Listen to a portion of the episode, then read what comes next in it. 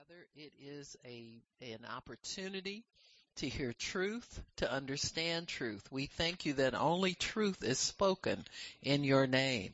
So we honor you and we love you for that, Father. In, in an atmosphere of nothing but lies and exaggerations, your people rise up with truth. So we thank you for the awesome truth of your gospel and of your word in Jesus name. Amen and praise God. Amen. Amen.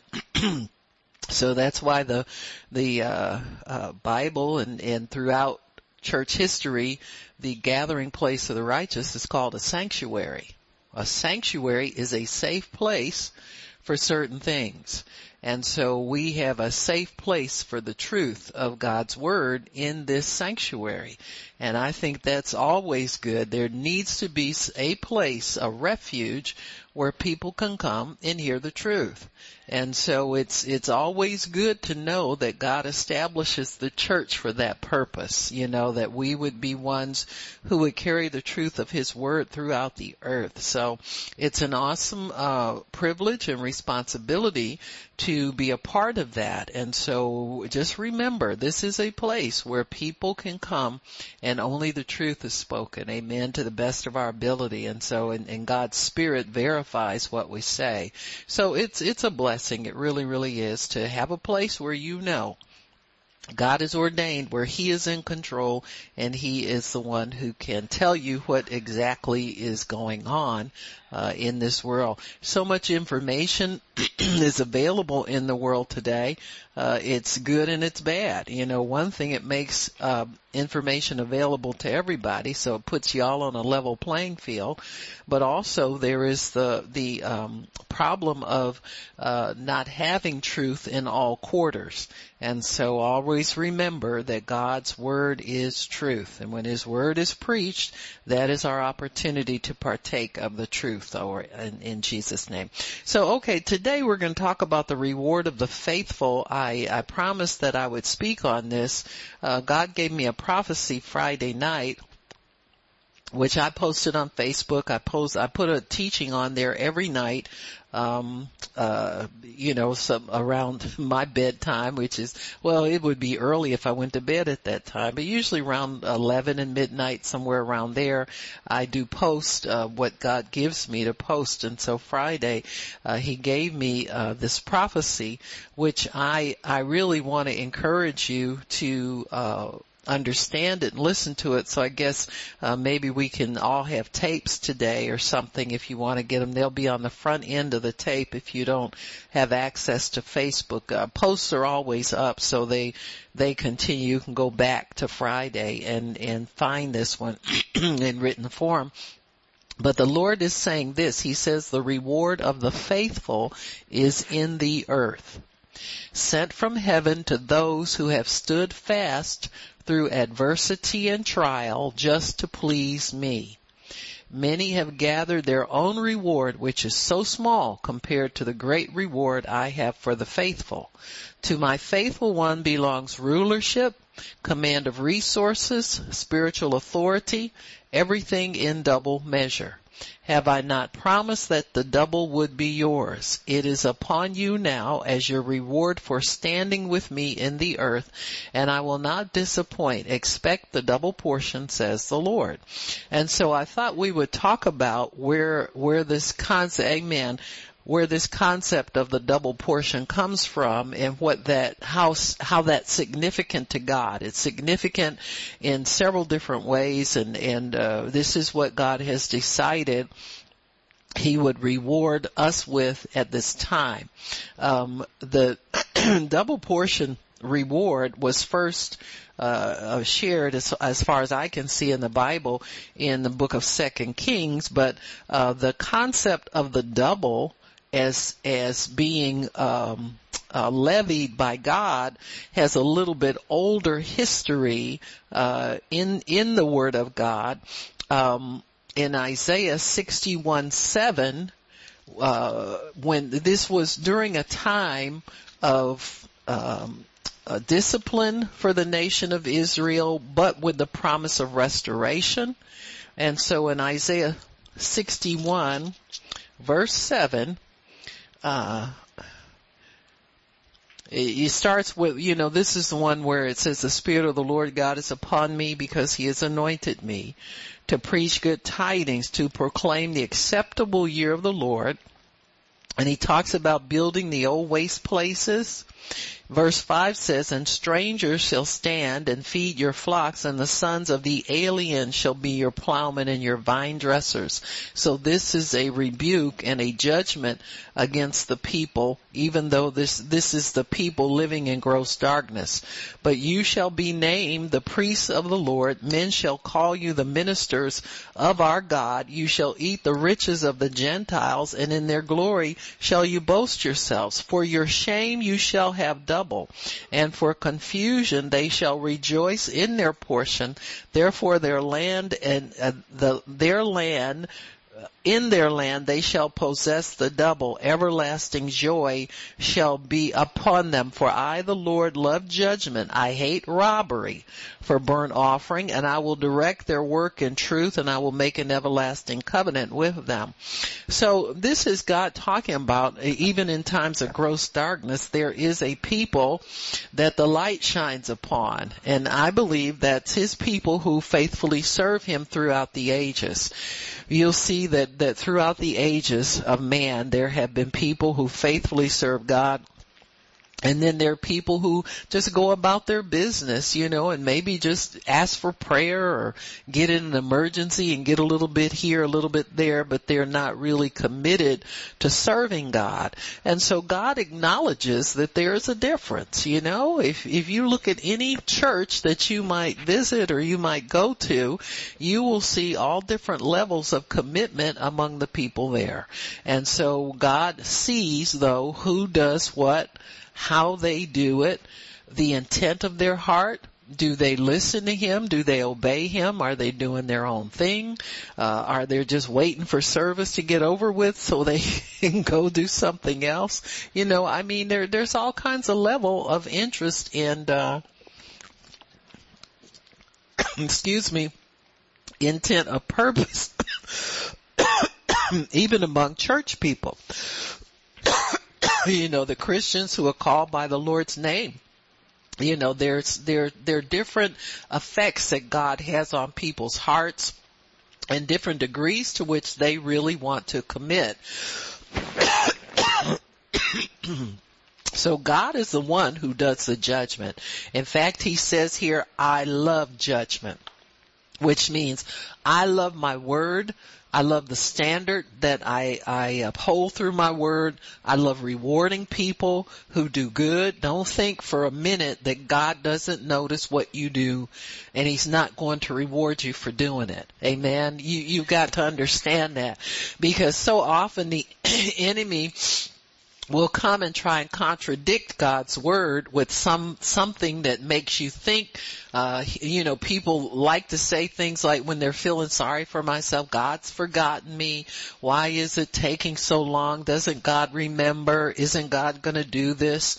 And so just living in this world will cause you sometimes to put up a guard against understanding that God really does want to bless and re- and he rewards not just blessings cause you ask or blessings cause you use your faith or blessing cause you beg for them, but there's other blessings that come as a result of doing God's will. If it weren't profitable to do God's will, He wouldn't tell you to do these things. He's not getting us involved in something that's not going to pay off for us.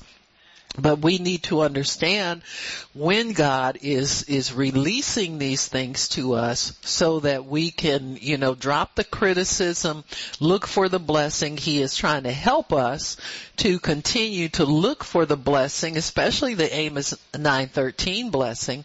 He's trying to encourage us to continue to expect and look for good things by letting us know, I haven't forgotten you. I haven't forgotten your faithful service. I haven't forgotten that you're standing and doing what I told you to do even in the face of adversity.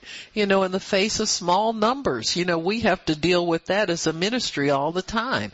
You know, I, there are people that, that would say we shouldn't even be meeting. This isn't a real church because of the numbers of people here.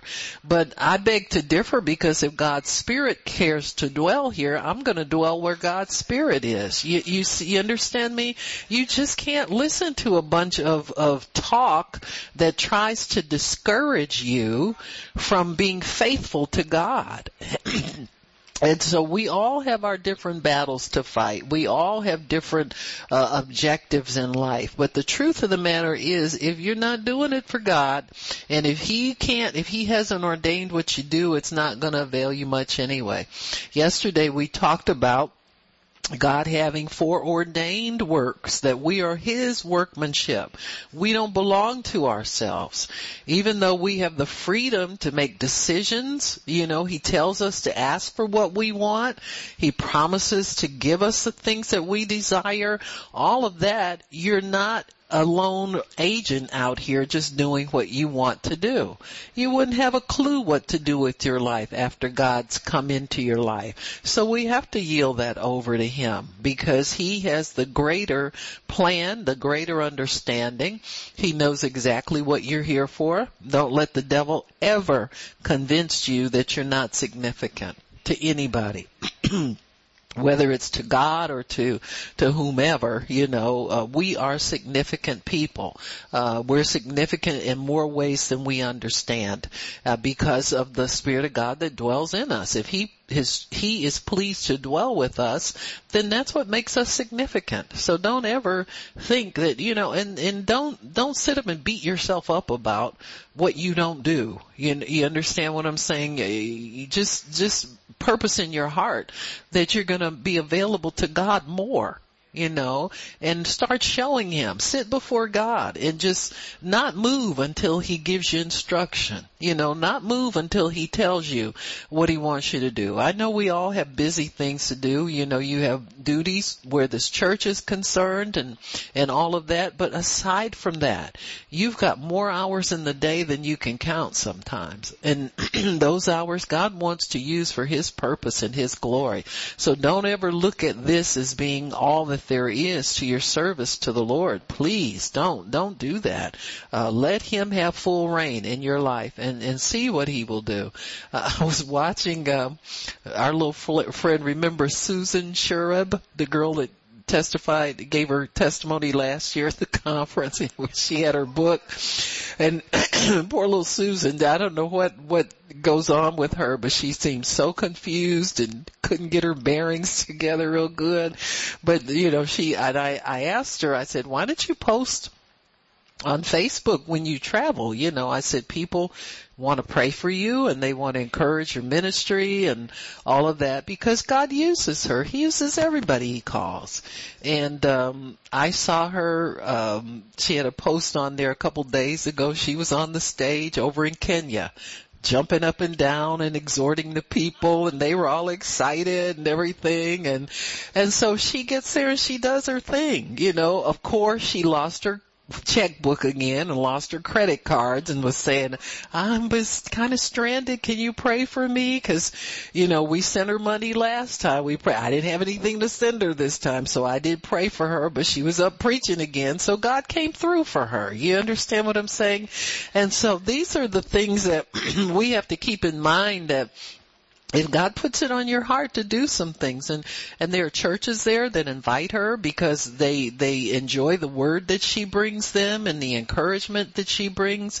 And so this is, this is the foreordained work, folks. These are the foreordained things, uh, that God expects us to do. And, and the, the, the trick of the enemy or the plan of the enemy to stop that will never work if we continue to do what God tells us to do. So I see her over there. She's still hanging in, you know, and still doing what God wants her to do. And she's excited to be there. She loves the people there. She couldn't be happier, you know, doing the will of God. And so it's a good thing to have that a spirit about us that we are always encouraged when God uses us and, and don't grumble so much with yourself. That grumbling will cause you to miss what God wants you to do. And so, you know, I would love to have a church full of people, but we got some empty seats here. But I refuse to grumble about it you know, because that's not going to get them filled up. And so, and I, I refuse to get mad at y'all because you're not bringing people. You got me? Amen. And don't get mad at me. You got me? We've got to stay full of joy and encouragement. It's, it's not going to do any good to pick each other apart and blame each other. That never gets anything done. God's not interested in that nonsense. But what he's interested is, is that we go out there and share Christ with people. So as much as you can do that, you get your job done. Amen. So just allow God to continue to use you and expect more from Him. Expect more reward when you're faithful. Expect to be faithful. God wants you to be faithful. So in, in, um, let me see. We did, uh, 60, 61, 7. Oh, that was Isaiah. For some reason I got 1 Samuel on here. I don't think it's 1 Samuel though. I know it's Isaiah. So Isaiah 61, 7, we found that we would receive double for our shame. Amen. Shame really implies the things that cause you to be persecuted. Like when you first think about approaching somebody to say something to them about the Lord, you're reluctant. Why is that? Because fear and shame will grip you. See, when you're outside of that anointing to minister, you're in the elements of the atmosphere that you're, that surrounds you. And those spirits are sent to stir up negative feelings in us to make us reluctant to say anything. That's why very little witnessing ever gets done. Cause we give in to the fear and the shame and the this and the that. What I tell people, I said, if you want those spirits to stop hindering you, you have to do something to break that. So many times I'll just smile at people, say hello to them, anything to break that cycle of negativity that surrounds people, those spiritual forces that will grip you. People will respond if you're friendly. That's what I tell people all the time. If you look real busy and you keep your head down and just walking past people like they don't matter, you'll never be able to engage people and then when you do say something about the Lord, they're half scared of you because it's like, where'd that come from? You know, or you might meet some resistance and opposition. And so if you can just remember some basic things that keep an atmosphere of faith, happiness, joy, and encouragement around you, you'll be able to break through for people and be able to share Christ with them. Amen.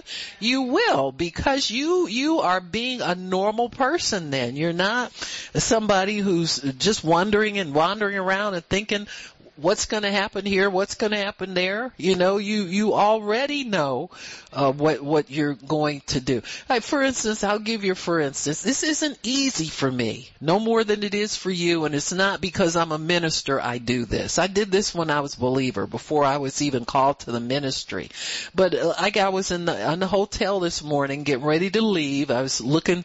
I found I was going to check out at the desk, and I went down the hall and there was a young woman there uh, responding to uh, um, you know, a resident in the hotel, she was looking for something for her and she started coughing. I heard that same cough that I keep hearing from a lot of people right now.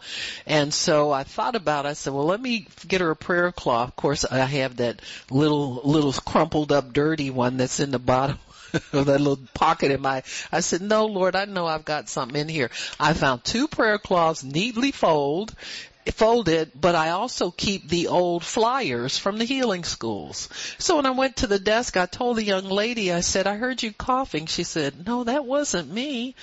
I said, are you sure? I said, I came out to the desk. I said, it looked, she said, no, she left. I said, well, honey, I have something for her. And I showed us have a healing ministry. I said, knees are, she said, I know exactly what that is. She said, I'll give it to her. I, and she unfolded was two. She said, I'll keep one for myself. I said, yeah, please tell her God wants her well. And I told her, I said, keep this on your body at all times. And I said, I said, I can see that you sitting at this desk. I said, how many people come and speak to you every day? I said, you don't know if those people are healthy, if they're not. I said this. She said, yeah. She said, I'm going to do that. She said, I know exactly where I'm going to put mine. She, and, and it's an open door from God. Now, if she had said no, no, thank you, it wouldn't have given breaking, broken a sweat on me at all. But people want God why would you think people are going to say no? And if you, they say no, don't take it personally. You're not God. They're not refusing you. They're refusing him. He's bigger than you are. So let him carry that situation and carry that conversation for you so that you can zero in there and find out how to help God to meet that person's need. That's what you are. You're a vessel, you're a conduit, you're a helper, you're an ambassador. And so remember your job and just do your job. But see, there was a time where I would, I would not keep prayer cloths and I, oh, I wish I had this and I, and I could tell you know, the Lord was getting frustrated with me in that and it's like, listen, just quit saying you wish you had and do it. You know, cut this out. And so I decided I would start doing it. I'll get some more before I leave because I'm almost out of them.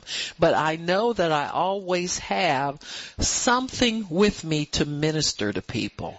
It's best to have something to offer people because we have these things. We got prayer cloths. Take them and keep them with you. You men put them in the back of your wallet. Women, you know you got purses, you keep everything else in there. Put those things in there and tell people, you know, I, you know, God wants you well. You know, I'm, I'm gonna pray. I would love to pray for you, but can you wear this prayer cloth? Cause it's got the power of God on it to heal you. Amen. And that's a simple thing to do. And people will see the results of God in these things. He's got help for us you know, and, and you can, and if he opens the door, you ask him, do you know Jesus is your savior? I really want to make sure that you've had an opportunity to pray to receive Christ. You got me? Simple. It's not hard, but you gotta get over yourself. You gotta hump over this shame. You gotta uh, leap over the fear. And so the best way to do it is to engage people just in normal conversation, just in friendliness, just in, in being able to show them some love and encouragement and all that. Just speak to them. Say, hi, how you doing? People are shocked sometimes when people speak because so many people don't. And so, you know, you can do that. Sometimes if you're wearing a t-shirt that, that has some scripture on it or something, that's another open door for people to engage you in con- always wear your, your t-shirts that, that speak about the goodness of God. So these are things that are helpful. These are part of our witness. Uh, these are things that God wants to make it easy for us to engage people when we go out and don't stay stuck in that that shell of of uh, withdrawal from people because of these spiritual forces that come against us. You're not fearful. That's just a spirit that comes to attach itself to you to keep you from the opportunity to share Christ with people. I know that the day uh, um, uh, we were trying to dodge the rain that was coming the last time I went out. I think it was out with Lee and Ingrid, and I forgot we had those T-shirts on, and and some lady was pulling out a driveway and stopped us. She said, "I need everybody needs prayer. Can y'all pray for me?" And so it's that simple, folks. It's this isn't a hostile against God world all the time. Uh, you know, people on television want to make you think that we're a hated minority and but God always opens the door. I don't care how we're how much we're hated by man. God always has people out here he wants saved and he wants to touch them with his power. The fact that you believe in in divine health is an asset to you. You have a better chance of winning souls to Christ than the Baptists do because they all they can only offer salvation. Sometimes people aren't ready to hear that but they all are, are ready to hear they need prayer. And they need the supernatural power of God in their lives. They want a miracle. They need miracles. And so you're going to find this is very, very common. Like the old uh, Pentecostal people would say, um, healing is the dinner bell that brings everybody to God's table whenever you want people to feel better, you want them to, to leave disease behind, that's like a bell that everybody runs to. They all, everybody can get fed from that, that portion of scripture. So we have to remember that. These things are on our side because we believe in the supernatural power of God. And He confirms His word with signs following. Amen just give people a word. God wants you well. Can I pray for him to heal you? And and I, I want to leave this prayer cloth with you. we it's been prayed over. The power of God's on it to heal you. Period. And just you know, tell them the truth. Don't try to embellish it and all that kind of stuff. If you want to share a testimony or two that you know that God's done, you can do that. But, but pretty much people want to have something just straightforward, I believe. They don't want a whole lot of dialogue and conversation and conversation will kill the anointing sometimes. You just have to sometimes keep your words few and keep it moving. So anyway, the Hebrew double portion, uh, we see examples of that. Let me see. We did the one about shame, giving you double. Exodus 22, why don't we go there?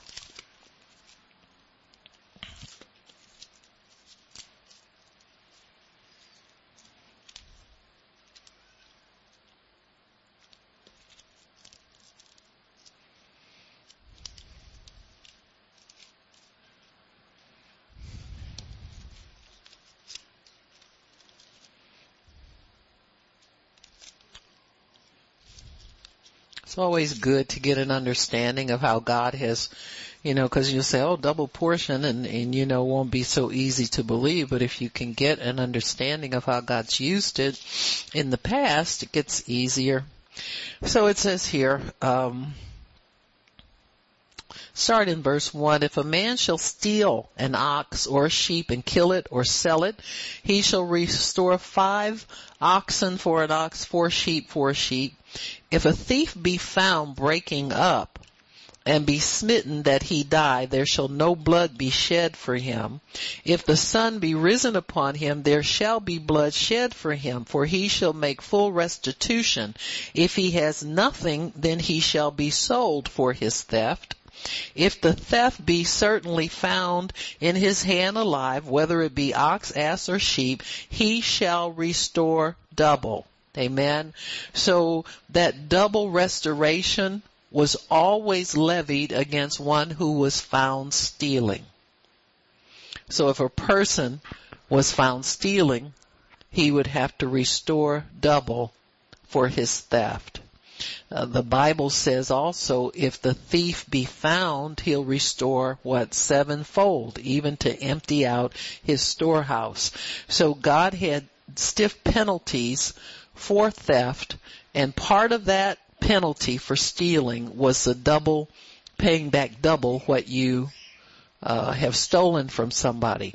So it's it's it puts it in a different category even than than levying interest on something you know uh the the part that a theft was occurred carried with it an offense as well as the loss of property. Because if you think about it, our our common law um, requires if somebody is convicted, there are certain prison penalties for stealing, as well as restitution. I think in most courts you have to file a separate suit for the civil part of it. You know, the civil being what what is monetary or what value, uh, what valuables were taken, but certainly, and I think in most cases. Uh, the uh, law enforcement people, if if those valuables are found, they'll give them back to the rightful owners anyway. And so there's always been restitution for theft. Whenever God's law is broken, He wants people paid back. That belongs to you. And if somebody has taken it from you, they have uh, offended you, but also they've broken the law. So the restoration was always at least double when theft occurred. Now in Deuteronomy 15, we have a, a little bit different take on it. Let me, Deuteronomy 15, where you see this concept of the reward of the double being levied in certain situations. So the double we see here is used as a penalty payment often in situations where theft or transgression of the law would occur. So that double brings with it automatically theft and, and you getting back. And see, when the enemy steals your dignity from you, for instance, if you, if you have to serve God and people ridicule you for that. Or you, you, you can't go with your family on Saturdays because you are committed here and they give you a hard time for it. Well, God gives you restitution for that.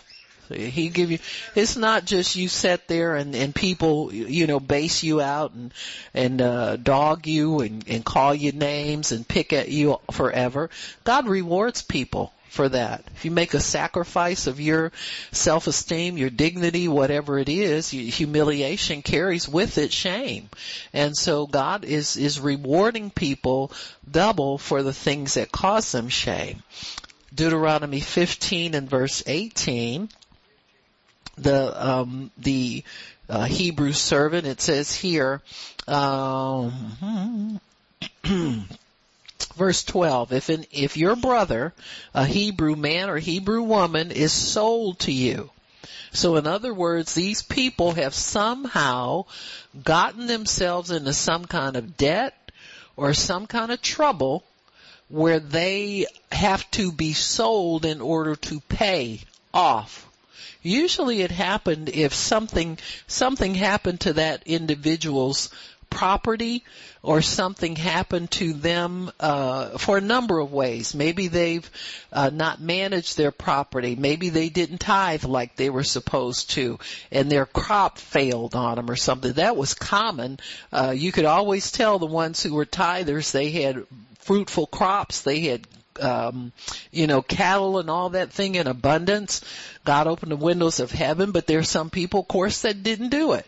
And so if they would fall into poverty some way and have to be sold, they, it was customary for a Hebrew to purchase his brother. Why? Because he was responsible to provide for him, but not for free. God has never encouraged freeloading even if you had to glean, if you, if you needed food, you had to get out in somebody's field and pick up the kernels and glean them so that you could eat. And so it, it wasn't, it, it's, he's never allowed people to just sit around and collect while other people worked for it. That's not God. And he says, if your brother, a Hebrew man or Hebrew woman, be sold unto you and serve you six years, in the seventh year, you should let him go free. So he could not be a lifetime slave to you. And the Lord says here, and when you send him out free from you, you shall not let him go away empty. So you are to provide something for him to get started with. If you're going to free somebody, they need uh, some some seed to get started you shall furnish him liberally out of your flock and out of your floor. That means your, your crop, your, your wheat and barley, out of your wine press, of that wherewith the Lord your God has blessed you, you shall give him. Why? Cause he's helped you create that wealth. And you shall remember that you were once a bondman in the land of Egypt. See, God never lets his people forget where they came from. It's a problem. A lot of people get in trouble because they think they got themselves that well. They think they, they, they think they, like you see these people, God gives them a name, they get on television, they sell a bunch of books, uh, which they keep selling the same books over and over and over again from the same sermons they preach on television. You understand that? Because God's given them a name, they can capitalize on it, and rightly so. You know, He's given them what they have, but he, they have to be careful not to believe for one minute that it's their gift or their ability or their hard work or their intelligence or anything like that that got them that well. They have to remember the Lord. And so he says, uh, and you shall remember that you were a bondman in the land of Egypt and the Lord redeemed you. So God pulled you out of there. Therefore I command you this thing today and it'll be if you say, if he says to you, I don't want to go because he loves you and your house because it is well with them, then you shall take an awl or an earring and thrust it into his ear, uh, into the door and he, and he shall be your servant forever. So the ones who were free but chose not to be wore an earring and stayed in the master's house. That's how they were distinguished from indentured servants, see?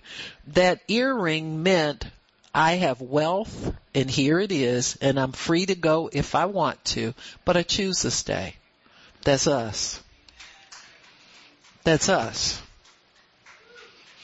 Because you have two legs, you got a mind, you got this, you got that. You can walk away from serving God if you want to, but you choose to stay.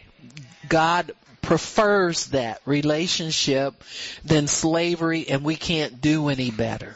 Just like, you know, people who once they understand that they have uh, ability to think for themselves and to and they have uh, gifts and abilities. They want to get up and, and have the freedom to go make a living for themselves. And want to sit and wait for the government to send them a check every month. You know how crazy is that? You you tie your own hands of being able to create wealth for yourself, which is what you're created for. And so God then uh, allows them to stay, and it says, and also unto your maid servant shall you do likewise, and it shall not seem hard to you. In other words, don't resent the fact that you've got to let this free labor go. He says, don't, it won't seem hard to you. And let me tell you why. And the Lord says, it will not seem hard to you when you send him away from you, free from you, for he has been worth a double hired servant for the whole time he's been there. Why? Because God's with him. Anytime God is with you, that makes you worth more.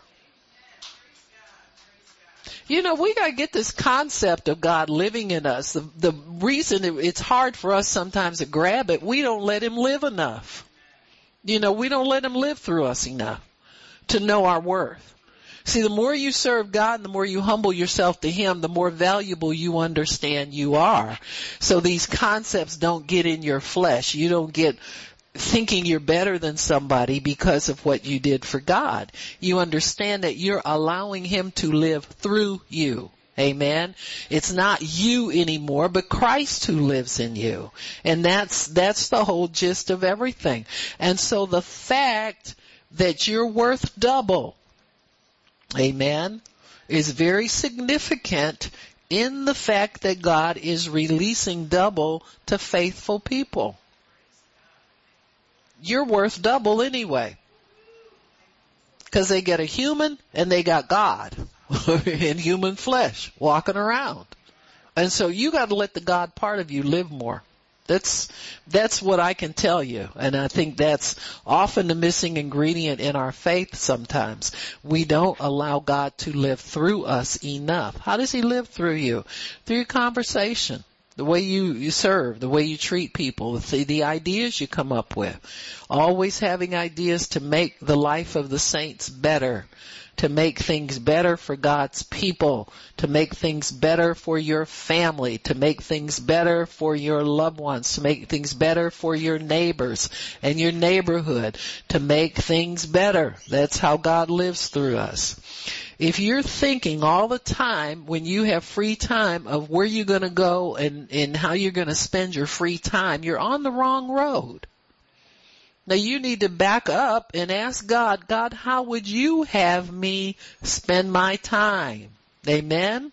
And you'll find a much richer life all the way around.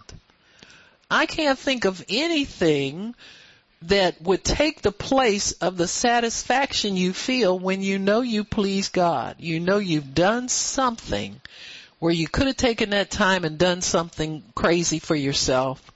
You take that time and do something crazy for God. And just be, just be sincere about it. God, what can I do for you today? and just sit there and wait until he speaks to you and then you get up and move. Amen? Get up and start doing. You'll find things that were problematic for you suddenly getting straightened out suddenly, you know, a loved ones could, you know, call you up and say, you know, I, I, I went to church today. I hadn't been to church, you know, all these years and it just, just decided I should go. You understand what I'm saying? That's the first step in them getting saved. And so start doing more for God. I'll tell you right now, cause people don't do enough. And when the little bit we do, we get all, you know, shook up about it and don't do anything for a long time. So every day you should be before God. God, how can I be effective with my neighbors? He puts you in a neighborhood to make an impact. How can I be effective with, with you know, this person or that person? How can I be effective with family members? I want to be effective and I won't take no for an answer. Amen? And don't give yourself a no answer either. Don't shrug off and say, well, you know, he just doesn't use me or maybe I need to grow a little bit more. if that were true, he'd never get anybody saved. A lot of us got saved by people who were less mature than we were. They just had more zeal. You know what I'm saying? They just, ah, Jesus loves you, ah, all that kind of stuff. It doesn't take much. God just wants you to open your mouth so he can fill it with words. So, God wants us to have the double. Be faithful. Just talk to him about it. God, what do you want me to do? I'm sitting here every day. I get neighbors all around me. How do I impact them? How do I impact them for good? Sometimes you, you know, put a sign in your window. You know, the peace of God rests here or, you know, some of those things we see or on your, you know, they have these, um, I was looking at them on eBay, I think. They're, uh, doormats instead of welcome say the, the peace of God resides here. Or they have scripture ones that you can put right out there on, on that, you know, your door stoop and people will come up when they come up there, they look at that and that's your witness. Do something to speak for God. Let Him have His way so that people will know that you're a sanctuary for them. You're a safe place for them. They can trust you. And they'll, they'll somebody look at it and say, well, you know what? I, I can tell you're a Christian because you have that. You know, I just want to share with you something that's been bothering me. Can you pray for me? Uh, you know, do you believe in prayer? I believe in prayer. Anything, folks. Just, just be a Christian. Be a believer. So find those things. They aren't expensive. I think I saw one for like eight bucks, ten bucks. It's not like anybody's asking you to, to, to spend great money, but, but do something to, to spread the love of God, you know? Get a pillow and sit it in your window or something like that with, you know, nothing is impossible with God people look at that and they think about their impossible situations. And pretty soon they see you coming out and they want to stop you and ask you to pray for them. It's very simple, but you gotta put it out there folks. You gotta speak. You gotta let something speak for you and quit hiding from everything. Amen. Hoping they don't find you. I'm a Christian, but I'm not telling nobody. No, but you know what I'm saying. You, we gotta do that is start thinking about outside of your little box. Amen. And your little box will start getting, getting results faster in the things that you need. Trust me. He'll take care of you. So the double portion is what the Hebrew servant was paid. They were worth double. They were given a hefty severance pay. They were given a portion of what they had, the wealth they had helped create for that individual. So they were well compensated for their work and for their labor. Uh, as as a Hebrew servant, after six years were up, the seventh year they were released because they were too valuable to keep in bondage. Amen. So God, we are too valuable to God's kingdom and really they were in debt. So this was God clearing off their debt as well. Why? Cause they're too valuable to be kept in debt all the time. Amen. You ought to rejoice in that. God's gonna give, make you debt free because of your value to Him. He's, that's the only reason He's doing it. You're too valuable to be kept, kept in debt the whole time. Are you kidding me? Why would he keep you locked up when, when, if he gets you free, you can do a whole lot more for him. So he's anxious to set us free from debt and every other thing, every other trouble that comes to us. Amen. So God, this is what God wants for us. Now in Deuteronomy 21, it talks about the birthright double portion. So here we have the penalty double portion where if you stole something, you had to repay a double portion. That double portion God reserves and He says He loves judgment. He loves making things right for people. So here it is Deuteronomy 21 and verse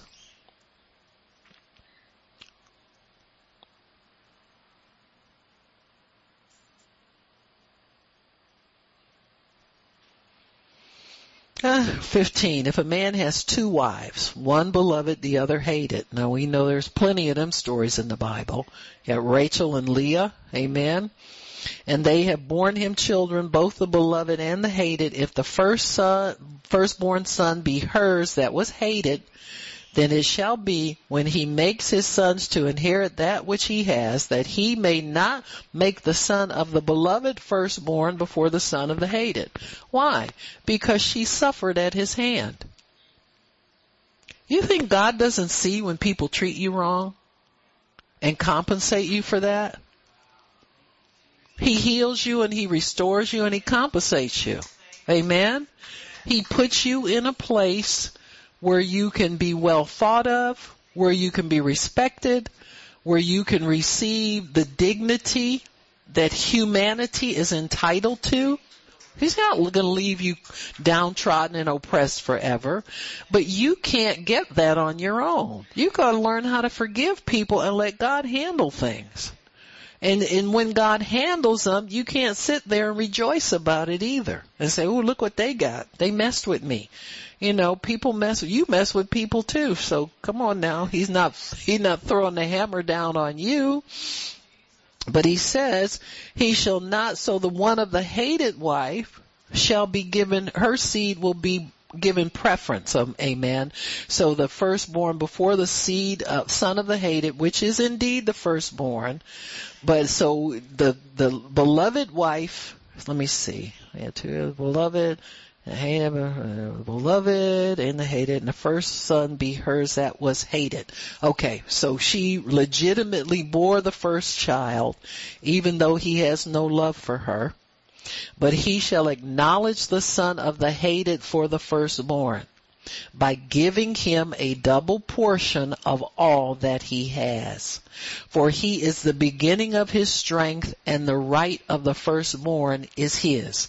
So the right of the firstborn was always the double portion, whether there was good feeling in the family or bad feeling in the family. Amen. It was his.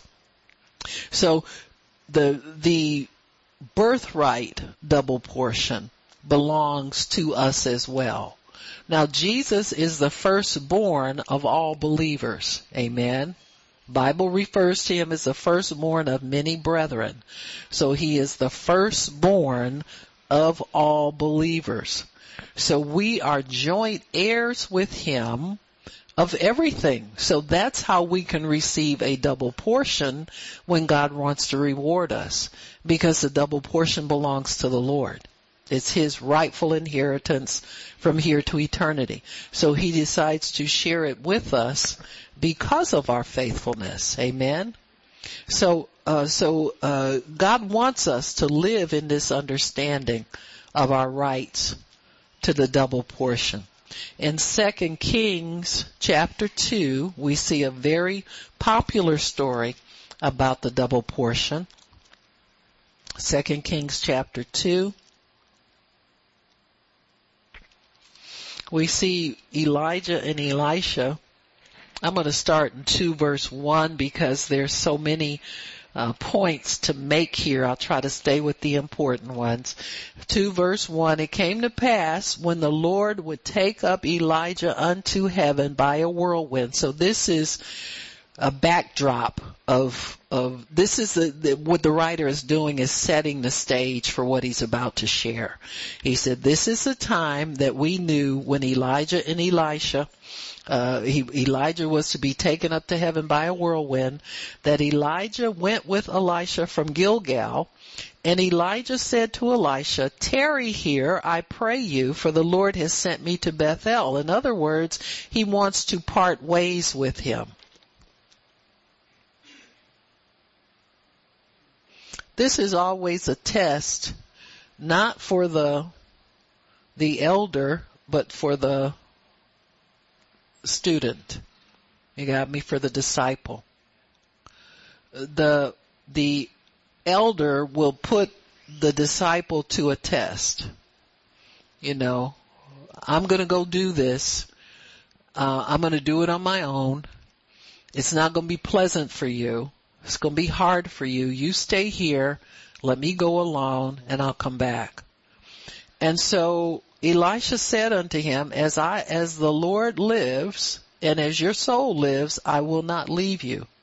So they went down to Bethel together. So this is a test for Elisha on his commitment to God. It's it, in difficult situations in in difficult times, things that are hard. The leader has enduring power you know, the, the leader can endure things. I mean, if they're a true leader. Now I know there's some flaky people out here that just put people to work around them and never do anything. I'm not talking about that. This man is going to go himself. And so he's allowing the disciple to choose the easy path. You don't have to go. You, you don't have to do this, but I'm going to do it anyway. And so if, if the if the student's smart, they'll realize what their position and their situation is and assess whether they feel ready you know to assume those duties can you can you pray as much as your leader can you prophesy as accurately can you you understand what i'm saying these are things where students assess themselves now, you know, it depends on what you feel called to do, what you feel led to do. But if you're a true student, you want to emulate the leader, especially if what they possess has helped your life. And you want to, you want to take on those abilities because they are there for you as a student. A lot of people don't understand that, but that's how people get used in ministry. That's how uh, their understanding of the word grows. All that stuff happens because they have been under the instruction of the leader. You want to make that connection and have that affinity. You don't want to be standoffish forever. Um, oh, I got to have time with my family, you know, and all that stuff forever. Um, you understand what I'm saying? The things that that interfere with true discipleship are always tempting to fall into, you know, if you can. And so, you know, when you when you don't have that, when you don't have to make that break, it's best to keep that connection. You're free to free to make the break. You understand what I'm saying? I think that's the thing that needs to be communicated to everybody. You're free to just go your way and, you know, whatever happens, happens. But if you have a vision for something greater and something better, then you have to make sure that you complete what God gives you to do so that can happen. And so he makes an oath before this man and God that he's not going anywhere. Why? Because he hasn't received the assurance that he has everything that he needs to carry out ministry. See, he knows that he's been, he's been hired to take Elijah's place because that was established when Elijah first called him to ministry. So if you're the person that's going to have to take over, you got to make sure you stay faithful as long as you can stay faithful to get what you need to get. I find that people who are learning tend to want to disconnect at the drop of a hat, you know. They they're offended by this. They don't like that. You know, it's you, you can't make me. You know, it's it's always mm, and so those people will keep a distance from the leader. The people who are close have already lost that grumbling and nonsense in their heads, you know, and, and just will let that lie so that they can receive what they need to have from God. So anyway, they go down to Bethel and the sons of the prophets that were at Bethel came forth to Elisha and said to him, don't you know the Lord is going to take your master from you, from your head today? And he said, yeah, I know it. Shut up. Amen. So this is, this is the voices that tell you it's not worth it to continue to serve. Amen. It's not worth it to continue to be obedient. It's not worth it to do the things that you do you know, uh, what does that have to do with what you're here for? You understand what I'm saying? He's like, ah. and, uh, and so you're always going to be able to find something you'd rather do than, than obey God. You know, there's always going to be something else. You know, even if you don't want to do it, the fact that you can rebel and say, I'm going to do this different, you know, that's a freedom to some people. And so these were sons of prophets. Now what were the sons of the prophets? They weren't all natural sons of people that prophesied, but they were referred to as that because they were sons of Elijah, spiritually speaking, not his natural children. They were in training to be prophets. They were they in the school of the prophets so they could understand their ministry, they could understand their calling. But you will notice that they didn't walk closely behind the master. They were off somewhere and they came up to the pair of them and they got Elisha off by himself and began to whisper in his ear, this man's gonna die. You know, he's, you're working, you're, you're here with a walking dead person. You understand? And, and so, uh, trying to put shame on him and ridicule. So here you see the shame factor coming in. And what did we just experience? As far as shame is concerned, come on, you just heard it. Huh? I can't hear you. No, no, no. You get double for your shame. Come on now. You get double for that. All of you who have had bad marriages, bad upbringings, brothers and sisters that ridiculed you, you get double for that now that you're in God's kingdom. So here we have him being put to shame by others who think they know better. So he's owed double for enduring the shame. If he had let them talk him out of following the man of God, he gets nothing. But he endures the shame. They, ah, you know, ah, yes, ah, you're not gonna get anything out of that old man. He's gonna drop dead. He's leaving today. Amen. So they came all the way from Bethel. Amen. And they said to Elisha, don't you know the Lord's going to take your master from your head today?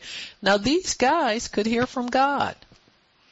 Just because you can hear from God doesn't make you wise, doesn't make you smart, doesn't make you obedient and doesn't make you next in line for anything.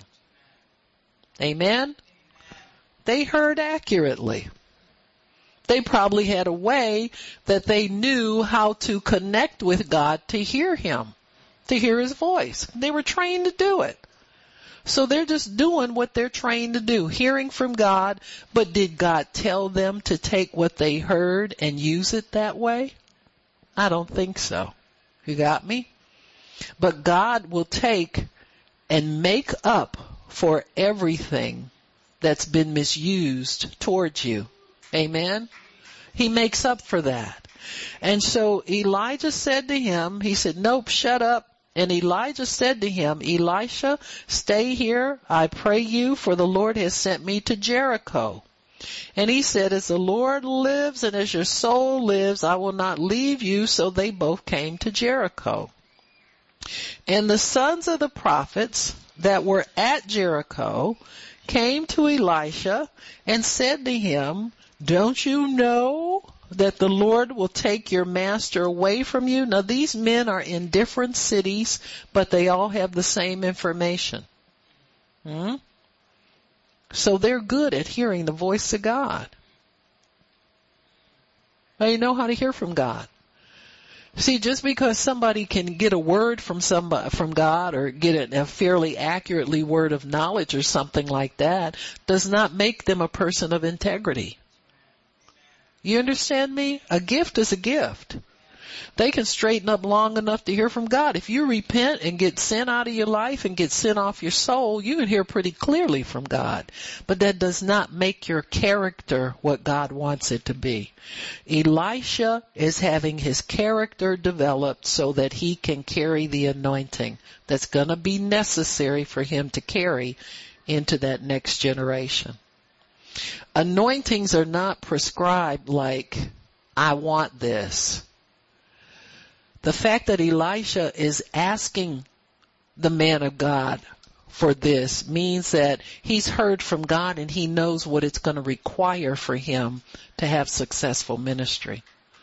See, you ask for what makes your ministry successful. You don't ask for what the other person has that you covet and you wish you had that too. You got me? It should never be on a, a level. The Bible says to covet the best gifts, not what you think that person has. You don't, you don't covet their reputation. You don't covet their influence with people. You don't cover, covet the attention that they receive because of the gift. You covet what they, what you see them able to do in service to humanity. God, I want to be able to, to pray for the sick and, and see you heal them. That's for all believers. You know, that's, that's something you can covet. But just to walk in power, I've had people follow me around for years. I don't know how you get that. I said, well, get what? You know, when, when you walk by, I feel, I said, that's the power of the Holy Spirit. I said, it's available to everybody. I said, but I can't tell you that you can have what God gave me. I said, He gave it to me to do the work that I'm called to do. You ask Him for what you need for what you're called to do. And usually there are people who aren't doing anything. They wouldn't give you a handkerchief if your nose were running.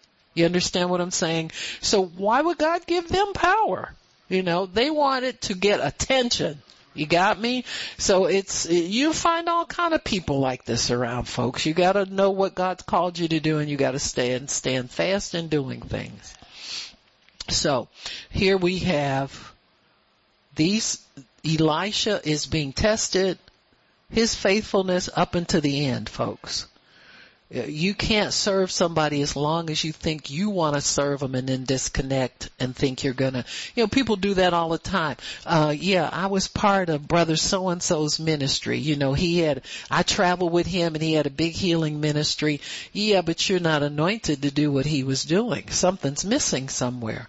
So you'll find all what kind of name droppers is what I call them. You know, so Elisha didn't want to be a name dropper. He wanted to be somebody who had the goods because he knew what was facing him. And so he says, uh, they, they, here they are at Jericho. Same thing. Don't you know the Lord's going to take him away from you? He says, yeah, I know it. Hold your peace. And Elijah said to him, Tarry, I pray here, for the Lord has sent me to Jordan. And he said, as the Lord lives and as my soul lives, so he's been tested three times to separate from the man of God before he receives what he needs to do his ministry. Power wise. Not goods, not money, not, not a building, not a, you know, car to get around in, you know, a salary. He needs the power and he knows it. And so he says, and the two went on. And fifty men of the sons of the prophets went and stood to view afar off. So they're still following him.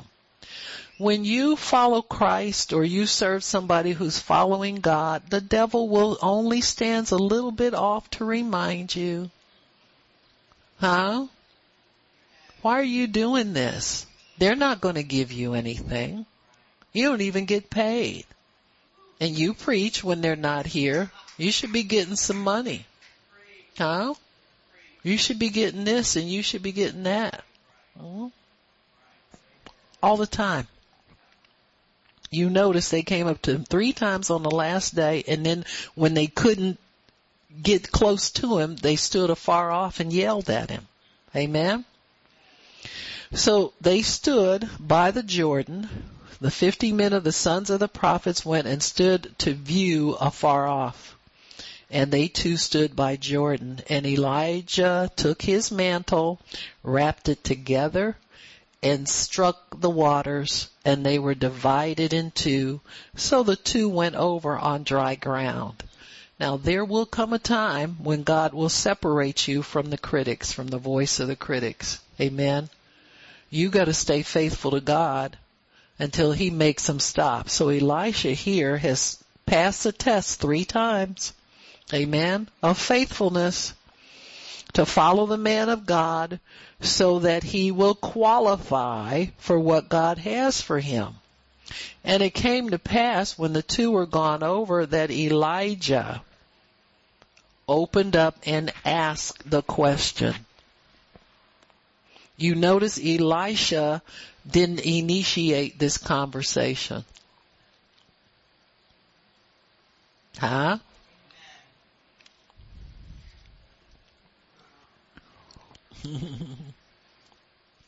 How many people go up to people and say, can I have your mantle? Can I? Remember that little stupid move of religion through the body of Christ? All these people running around, I have the same mantle that so and so had. It doesn't fit you like it fit them. I can tell you right now because I don't see you healing nobody. I don't see you delivering nobody. You don't have a proper fit. And he, Elijah, the senior man of God, asked his disciple, what did he want him done for him? Why? Cause it was time. Before it wasn't time for that subject to come up. Now it's time. And the senior person initiates a conversation. You notice the junior person doesn't start anything. He's just following doing what he's supposed to do. Stay focused on what, what your portion is. And he says, when they were gone over, Elijah asked Elisha, what shall I do for you before I'm taken away from you? And Elisha said, I pray you, let a double portion of your spirit be upon me. He says, and he said, you have asked a hard thing. Nevertheless, if you see me when I'm taken, it shall be unto you, but if not, it won't be. So he has more to follow yet. Amen. You never quit following. You never quit following. It came to pass as they still went on and talked that behold, there appeared a chariot of fire and horses of fire and parted them both and Elijah went up by a whirlwind into heaven. Elisha saw it and he cried, my father, my father, the chariot of Israel and the horsemen thereof, and he saw him no more. And he took hold of his own clothes and rent them in pieces. In other words, he loved this man and was mourning for him. He took up also the mantle of Elijah that fell from him and went back and stood by the bank of Jordan. And he took the mantle of Elijah that fell from him and smote the waters and said, Where is the God of Elijah? And when he had so smitten the waters, they parted, they parted, parted in the middle and he went over. And when the sons of the prophets that were to view at Jericho saw him, they said, the spirit of Elijah does rest on Elisha. So everybody knows it. After it's done, they all know it. Before it's done, they can't see it happening. Uh, you better, you, don't you, come with us. As that old man's gonna die today and, you know, he's not gonna be here anymore. Why are you following a dead man? See? People don't understand the value in God's eyes of faithfulness. There's something God's trying to prove through you that sets you apart from everybody else. There's something He's trying to develop in you that is unique for your time, for your uh, work here on the earth, for your gift, for your calling. He is trying to separate you from everybody else. Quit trying to cling to people that don't have a clue what you're doing, don't know what you're after, and don't have a desire for it themselves. You got me? You gotta understand that there are many people that just watch you do what you do and, and could care less if you got it done. Their heart's not in it. But that doesn't mean yours can't be. You know, you can love them and bless them and everything else and still follow God and do what He wants because you don't want to lose your reward. You got me? Everybody's responsible for their own reward they might not feel they want a reward from God, nor do they feel they qualify for one. Leave them alone. You go follow God and you go do what you're supposed to do. And don't let yourself be uh, distracted and discouraged from being a faithful servant. So the faithful servants are the ones that get the double. Amen? In Matthew 25, you'll see how God rewards people. See, everybody can claim a double portion, but you gotta make sure you're entitled to it. In Matthew 25, I think we'll start in verse 14. It says, For the kingdom of heaven is like a man traveling to a far country who called his own servants. Now these people were his servants, his possession, and delivered unto to them his goods. So he entrusted his valuables to them. To one he gave five talents, to another two, another one, every man according to his ability. And then he left and took his journey. And he that had re- received the five talents went and traded with the same and made another five. Likewise, he that received two, he also gained the other two. But the person that had received one went and digged in the earth and hid his Lord's money. After a long time, the Lord of those servants came back and reckoned with them. And he that had received the five talents came and brought the other five, saying, Lord, you delivered to me five, and I have gained besides five more. His Lord said to him, Well done, good and faithful servant. You have been faithful over a few things. I will make you ruler over many things. Enter into the joy of the Lord. He that also had two came and said, Lord, you delivered to me two talents. Behold, I've gained two other. The Lord said to him, well done, good and faithful ter- servant. You have been faithful over a few things. I'll make you ruler over many. Enter into the joy of the Lord. And he that had received the one came and said, Lord, I knew that you had, were a hard man, reaping where you had not sown and gathering where you had not, um, gathering where you had not, uh, uh, strown, and I was afraid. And I went and hid the talent in the earth, and lo, and, and there you have what is yours. In other words, I gave you back what you gave me, with no increase. His Lord answered and said to him, You wicked and slothful servant, if you knew I reaped where I didn't sow, and you knew I gathered where I hadn't scattered, then you should have put my money to work anyway. In other words, your opinion of me as being a a mean taskmaster and an unjust master if that's true, why didn't you make me some more money? I mean, your opinion of me should have nothing to do with whether or not you're faithful over your talent. See, whether you think God is, is, is withholding from you and being not fair, or whether you think He's a good God and He blesses you, your, your activity toward Him should be the same.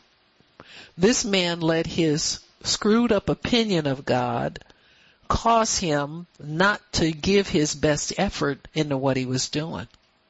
And, and I'm of the opinion that people who aren't faithful, people who don't do as much as others do, in their mind some way they are screwed up as far as what they think about God. See, their idea of who God is, is, is tainted and perverted. Somehow they think they're gonna work and work and work and they'll never get anything. So that's why they don't do anything. Or they'll work and work and work and work and work and God's never gonna give them what He gives everybody else so you don't do as much.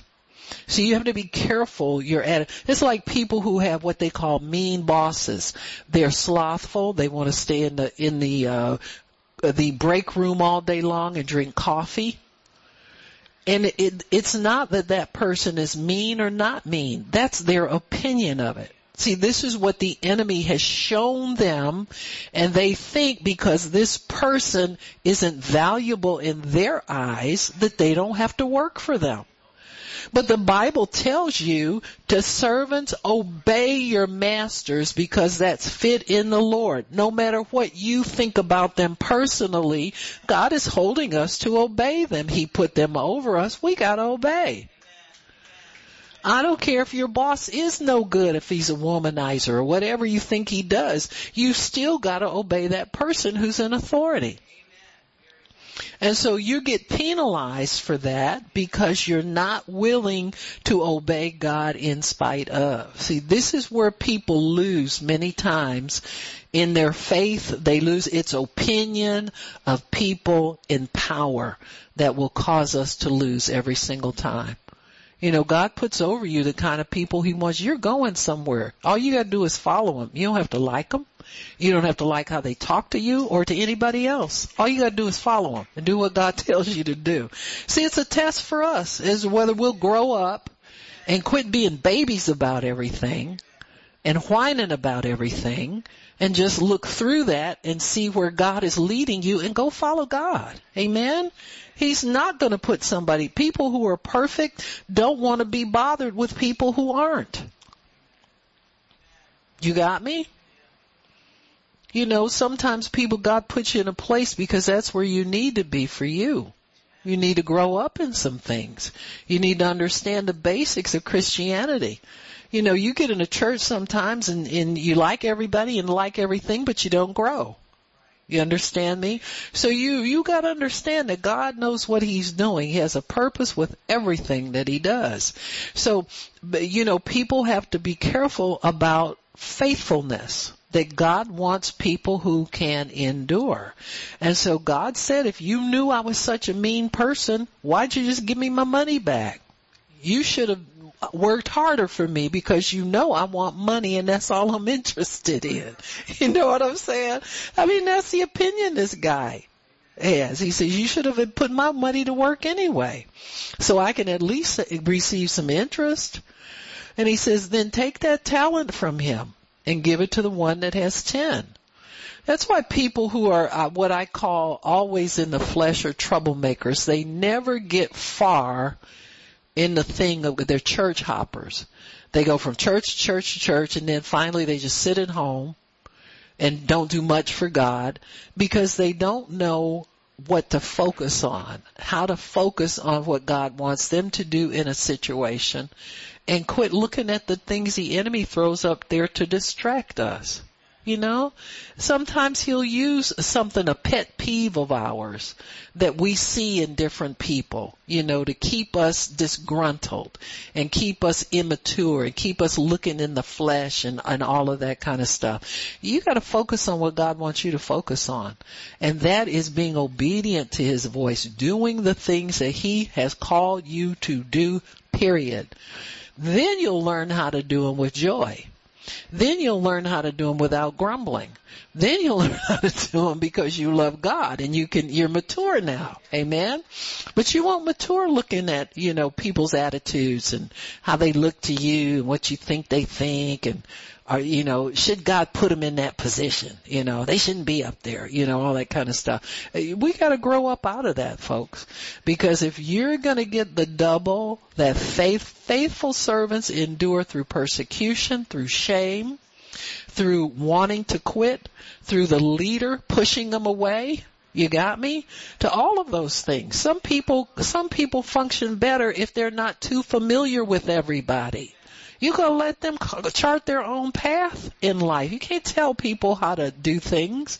And so God wants us to understand that He is always watching. He's always rewarding, but He has to judge you faithful. He loves judgment. He loves to bless, but he has to judge you faithful. This is over and above what you're praying for. This is over and above what you're believing for. This is over and above what the average Christian can pull in with their faith. This is bigger than what you eat, drink, and wear in, in what you drive. And so God wants to make sure that He understands, you understand what He's doing in the earth, and don't let the enemy talk you out of being faithful. Amen?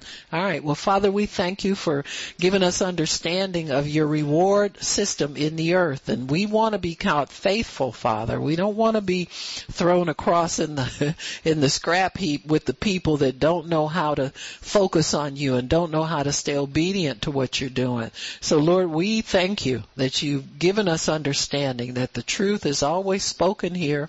So we love you and we honor you for it, Lord, in Jesus name.